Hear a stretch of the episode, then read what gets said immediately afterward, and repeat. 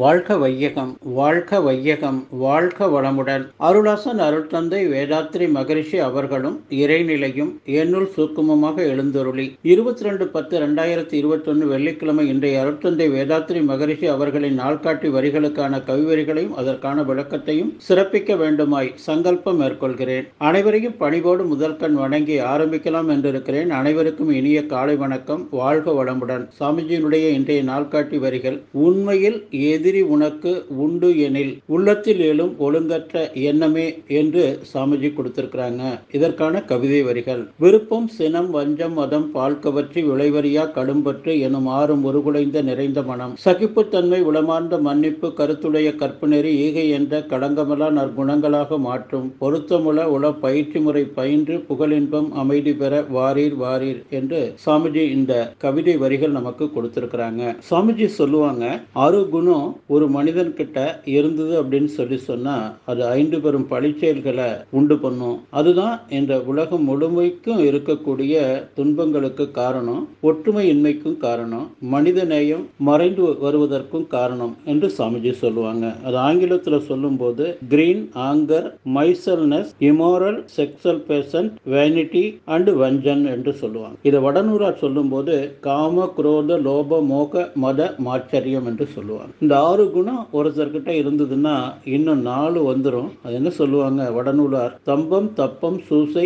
அசூசைம்பாங்க. அச்சம் அவமானம் அதிகார போதை. அப்போ அந்த ஆறு குணமான பேராசை சினம் கடும்பற்று முறையற்ற பால் கவர்ச்சி உயர்வு தாழ்வு மனப்பான்மை வஞ்சம் ஒரு மனிதன்கிட்ட இருந்ததுன்னா இன்னும் நாலு குணம் வந்துடும் அது அச்சம் அவமானம் அதிகார போதை தற்பெருமை என்ற இந்த பட்டு வந்துருச்சுன்னா ஐந்து பெரும் பழிச்செயல்கள்னு சொல்லக்கூடிய பொய் கொலை களவு சூது பாலொழுக்க தவறு என்ற இந்த ஐந்து பெரும் பழி செயல்கள் தான் இந்த உலகம் முழுவதும் நிகழ்ந்து கொண்டிருக்கும். சாமி ஒரு உதாரணம் சொல்லுவாங்க. நம்ம உணவு சாப்பிட்றோம். அந்த உணவு அளவா சாத்வீக உணவாக நம்ம சாப்பிட்டோம்னா அது ஜீரணம் பண்ணி நம்ம உடலுக்கு தேவையான ரச ரத்தம் மாமிசம் கொழுப்பு எலும்பு மஜ்ஜை சுக்கிலம் என்ற இந்த ஏழு தாதுக்களை நமக்கு பிரித்து கொடுத்து இந்த உடலுக்கு தேவையான எனர்ஜியை கொடுத்து கொண்டே இருக்கும். அதை நீங்க முரண்பாடான உணவு அளவு முறை மீறி மாறி சாப்பிடும்போது அது அஜீரண கோளாறால நம் உடலை கெடுத்து நமக்கு துன்பத்தை உண்டு பண்ணும். உடல்ல ஷார்ட் சர்க்கியூட்டை உண்டு பண்ணும். இது எல்லோருக்கும் தெரிந்த ஒன்று. அதுபோல நம்ம உள்ளத்துல ஒழுங்கற்ற எண்ணம் நமக்கு தோன்றும் போதே அதை தற்றுதனை மூலமாக நம்ம மாற்றிக்கொண்டு வாழ பழகி கொள்ளணும். சாத்விக குணம் நம்மிடம் இருக்கும். அப்போ தாமச ரஜோ குணங்கள் நம்மக்கிட்ட இருக்காது. இப்போ நம்ம மனித நேயத்தோடு வாழுவோம். காலத்தால இந்த ஆன்ம நேயம் நமக்குள்ள அந்த இரையற்ற தன்மையான அன்பும் கருணையும் நமக்குள்ள ஊட்டெடுக்க ஆரம்பிக்கும். அப்போ அதுதான் உலக அமைதிக்கு வழி. நம்ம புரிந்து கொள்ள வேண்டியது என்னன்னா பேராசை. ஒவ்வொரு மனிதனுக்கும் கிருஷ்ண பரமாத்மா கிட்ட அர்ஜுனன் கேட்கிறான் மனிதனை பாவம் செய்ய தூண்டுவது எது?